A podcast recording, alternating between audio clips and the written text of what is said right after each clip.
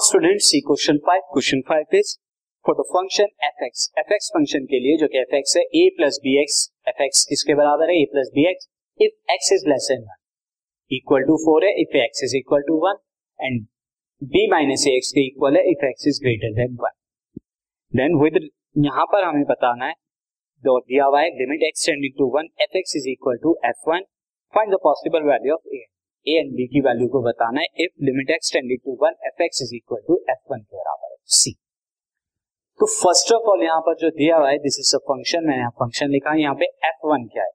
F one देखिए F one का मतलब X is equal to one और X is equal to one पे क्या है? एफ़ एक्स की वैल्यू फोर है। तो ये हमारा एफ़ वन नाउ अब यहाँ पर limit X tending to one हमें यहाँ पर दिया हुआ है तो उस पर है दो हमें लिमिट के अलग अलग डिफाइंड है अलग अलग पॉइंट्स पर X tending X less than zero X is greater than zero इसके लिए आप लिमिट के निकालेंगे left hand and right hand तो एल एच एल लिमिट अगर हम निकालें एल एच एल लिमिट क्या हो जाएगी? यानी limit X tending to one minus F X और आर एच एल इसकी राइट हैंड लिमिट क्या हो जाएगी?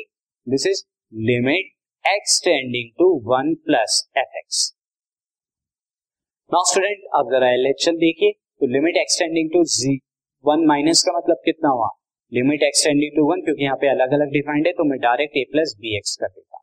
और आर एच एल क्या हो जाएगा? Limit X tending to one and यहाँ कितना हो जाएगा? बी माइनस ए एक्स तो अब अगर आप एक्स को यहाँ पर वन रख दे तो आपको क्या मिलेगा? ए प्लस बी और यहाँ अगर एक्स को वन रख दे तो B minus A now according to question according to question limit exist करती है, यानी कि limit X tending to one F X ये किसके बराबर होगी? ये लेफ़्ट हैंड के भी बराबर होगी, ये राइट हैंड लिमिट के भी बराबर होगी और ये इक्वल है एफ़ वन के बराबर, यानी के फोर के बराबर।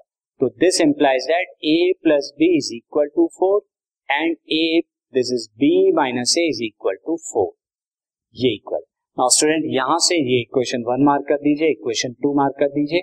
नाउ इक्वेशन टू से अगर हम देखें तो ए की वैल्यू क्या आएगी? ए की वैल्यू आ जाएगी हमारी बी माइनस फोर ये इक्वेशन वन में पुट करें तो इक्वेशन वन में जब पुट करेंगे from one C B minus four plus B is equal to four और इससे यहाँ पर क्या आ जाएगा?